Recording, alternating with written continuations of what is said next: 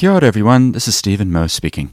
I just wrote an article for the spinoff about greenwashing, and I thought I'd read it out just because it might be of interest to you as well. The title is Australia Opens a Fascinating New Front in the Fight for Ethical Investing. And if you enjoyed this, would you consider taking the link to the article and pasting it in your social media and tagging me in? I will comment and like if you do that. It's a really easy way for you to show value to your networks, and it helps to spread the messages that are in this article. Coal mining can seem like yesterday's fuel, a relic of the last century, in the coming age of wind farms and renewable energy, but it remains very big business, with companies like AGL Energy and Glencore worth billions of dollars. It's not winding down either. Whitehaven Coal opened its largest operation in 2015.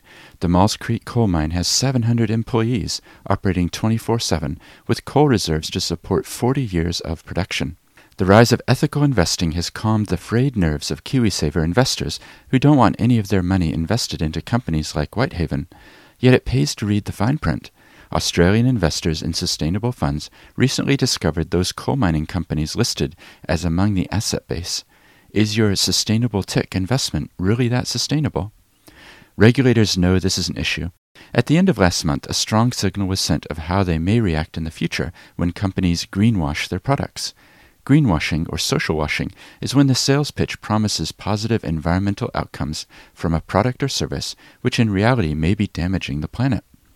Up until now, the enforcement of such claims has been lacking in Australasia. It was largely self policed. However, a decision by the regulator of Australian companies, ASIC, shows that that is changing. In a press release, ASIC noted that sustainability related claims need to be accurate, so it has launched its first court action alleging greenwashing conduct by a superannuation company.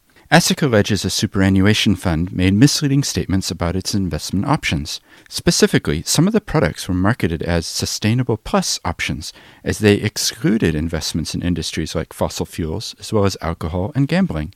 The reality was apparently different, as investments were in fact made in the extraction or sale of carbon intensive fossil fuels, including those mentioned above, in brewing companies and in gambling companies. ASIC alleges false and misleading statements that could convince the public they were investing according to their their personal ethics when the reality was very different. There is increased demand for sustainability related financial products, and with that comes the growing risk of misleading marketing and greenwashing, says ASIC Deputy Chair Sarah Court. If financial products make sustainable investment claims to investors and potential investors, they need to reflect the true position. If investment in certain industries like fossil fuels are said to be excluded, this promise must be upheld. The situation and concerns are the same in New Zealand. A report by the Centre for Social Impact charting the growth of impact investing outlines how some of the thinking on these topics is changing here too, and the opportunity it represents. What we should be watching in New Zealand is whether the Financial Markets Authority, the FMA, follows its Australian counterpart's lead and takes legal action. In July 2022, it issued the Ethical Investment Journey Research Report, which noted that managed funds needed to be clear about what they claimed. The clear indication is that in the right situation, the FMA is ready to take legal action. The guidance says that it's illegal to mislead or confuse investors by suggesting or omitting certain information. The FMA can take action to stop or prevent this behavior. Contact us if you think a company is greenwashing and can't back up their claims. Barry Coates is the CEO of Mindful Money, a charity focused on educating people about responsible investment choices.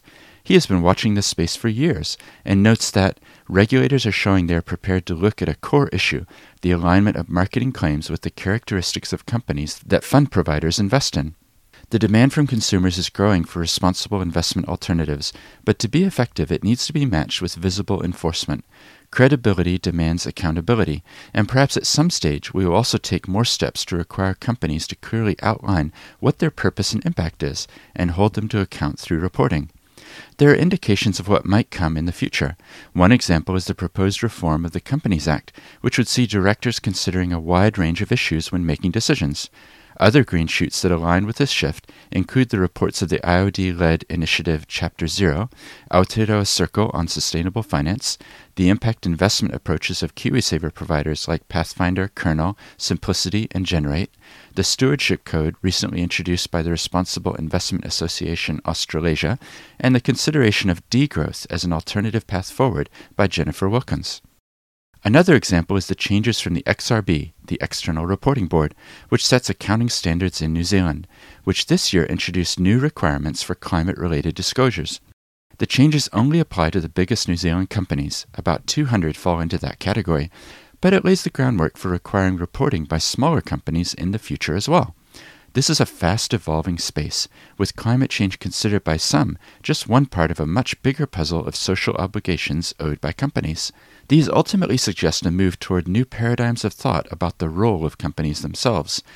That falls under the banner of environmental, social, and governance, or ESG, derisively dubbed woke capitalism in the US culture wars. This latest case in Australia will be one to watch, as it heralds a shift from regulatory bodies discussing the importance of credible statements about investments to an era where they are actually enforcing the talk. Well, I hope you enjoyed that reading of the article about greenwashing. I had fun writing it, and it will be fascinating to watch developments in this area. In the link in the show notes, you can click to find the article, and then there's a whole bunch of cross links to things that I talked about in the article itself, like Jennifer Wilkins and her degrowth website. You might want to check that out as well. If you enjoyed this, then this was the 19th article I've written for Spinoff, so you can go and have a look at the so you might want to have a look at some of the other articles I've written on similar topics. And don't forget that normally on Seeds, we listen to somebody's life story. So there's more than 343 of those in the back catalog. So why not check those out as well? And there's a lot more information at theseeds.nz. Until next time, kakiteano!